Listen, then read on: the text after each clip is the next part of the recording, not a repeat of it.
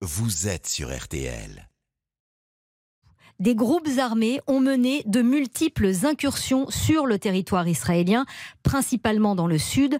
Bilan de ces frappes et de ces combats au sol, au moins 22 morts selon les médias israéliens. Il y a plus de 200 blessés et des dizaines de personnes kidnappées et emmenées à Gaza. On va écouter tout de suite Ariel Lauer. C'est une Israélienne habitante. Elle est à 22 km de la frontière avec la bande de Gaza. Elle est calfeutrée dans sa chambre blindée et elle fait part de sa détresse. Vous écoutez une sirène qui retentit dans toute la ville et tout le monde court aux abris. Nous sommes dans la chambre blindée. À chaque fois qu'il y a une alerte, nous fermons la porte de la chambre blindée. Nous sommes face à la télé. C'est la peur, c'est la consternation. Nous avons été pris en surprise. Les gens qui pleurent dans leur domicile, vous vous rendez compte, et l'armée n'est pas là.